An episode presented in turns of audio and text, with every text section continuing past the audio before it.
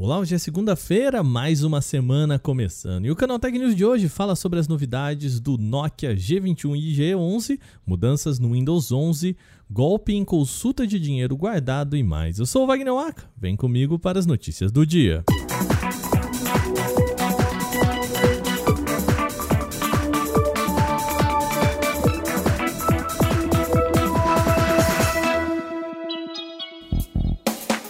Nokia anunciou nesta segunda-feira o seu mais novo aparelho com essa pegada mais intermediária.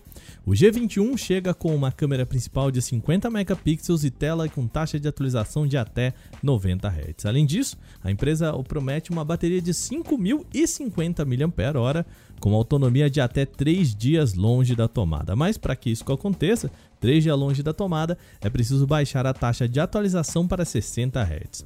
Outra novidade é o lançamento do modelo ainda mais básico, o Nokia G11. Apesar de ter a mesma configuração do Nokia G21, ele tem um conjunto de três lentes na parte traseira e um sensor principal de apenas 13 megapixels. Lá fora, os preços partem de 170 dólares ou 880 reais na conversão direta para o Nokia G21 e 135 dólares para a variante G11. Por enquanto, ambos os smartphones foram anunciados apenas para a Europa e Emirados Árabes Unidos.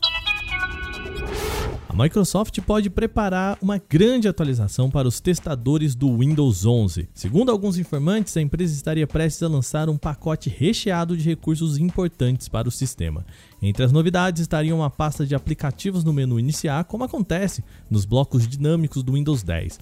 O pacote também pode trazer um Snap Bar para permitir arrastar programas, também novos gestos para tablets e um visual mais transparente. Por enquanto, não existe confirmação de que essas novidades serão mesmo lançadas, já que a Microsoft costuma experimentar recursos que podem nunca sair do papel.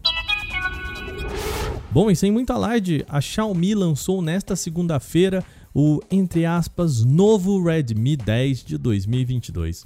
Como apontavam os rumores, o aparelho não é exatamente novo, por isso que a gente fez aqui até aspas com a mão, falou com um tom irônico. Ele se trata de um modelo 2021 do celular de entrada, mas com o nome atualizado. O aparelho traz as mesmas especificações que incluem chip Helio G88, câmera de 50 megapixels e bateria de 5000 mAh. Apesar de ser apenas um smartphone requintado, o Redmi 10 2022 tem configuração interessante com 4 GB de memória RAM e opções de 64 ou 128 GB de armazenamento. A tela é um painel IPS LCD com 6,5 polegadas, resolução Full HD Plus e taxa de atualização variável de 90 Hz. Ele pode chegar até 45 Hz em imagens estáticas para poupar bateria.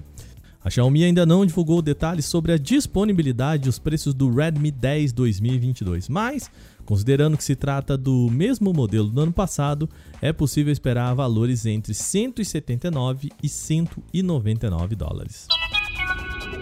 Xiaomi promete investir mais de 80 bilhões de reais na tentativa de destronar a Apple e a Samsung. A declaração foi feita por Li Jun, o próprio fundador da empresa chinesa, na rede social Weibo. Segundo as expectativas de Jun, a Xiaomi deve se tornar a maior empresa de celulares premium da China nos próximos três anos, almejando também o posto de maior fabricante de celulares em todo o mundo dentro do mesmo período, claro, portanto, superando as concorrentes.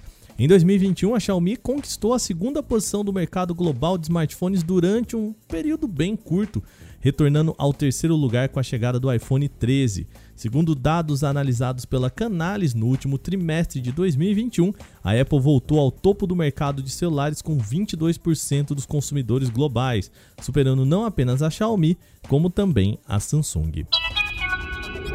No começo de fevereiro, o Banco Central anunciou que pagaria 8 bilhões de reais relativos à PISPA-CESP, o montante contabilizaria cotas destinadas a trabalhadores, servidores públicos e militares que exerceram atividades remuneradas entre 1970 e 4 de outubro de 1988, quando o fundo foi extinto. Desde que o Banco Central liberou pela primeira vez a consulta desta quantia, cybercriminosos vêm distribuindo diversas ameaças de olho nesse dinheiro. E para evitar problemas, o próprio Banco Central deu algumas dicas de como não ser pego pelos bandidos virtuais. Vamos lá, hein? A primeira delas é atentar para o endereço do site oficial, que é valorareceber.bcb.com De novo, valorareceber.bcb.gov.br. Preste muita atenção, tá? Pois é comum que golpistas mudem uma letra para outra parecida para tentar enganar a vítima. O Banco Central também lembra que nunca envia links e não entra em contato com cidadãos para tratar de valores a receber. Por isso, se você receber alguma mensagem via WhatsApp ou outra rede social com um link, saiba que não se trata do Banco Central. De novo, o banco nunca envia links, tá bom? Lembrando que esses valores são referentes a contratos encerrados com saldo ou por cobranças indevidas em bancos e outras instituições financeiras. Caso o usuário tenha algo a receber, o site mostra onde, como e quanto receber.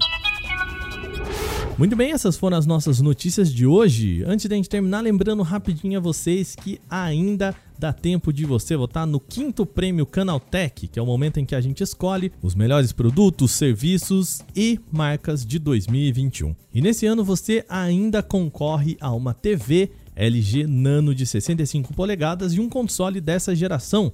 E aí você escolhe um PlayStation 5 ou um Xbox Series X. É só você entrar em prêmio.canaltech.com.br e votar que você já está participando. Então não perde tempo, entra lá prêmio.canaltech.com.br e vote. Esse episódio foi apresentado, roteirizado e editado por mim, Wagner Waka, com a coordenação de Patrícia Gnipper. O programa também contou com reportagens de Eduardo Monquem, Igor Almenara, Renan da Silva Dores, Victor Carvalho e Cláudio Yuji. A revisão de áudio é da Mari Capetinga. Agora o nosso programa vai ficando por aqui. Amanhã tem mais notícias no Canal Tech News. Até lá!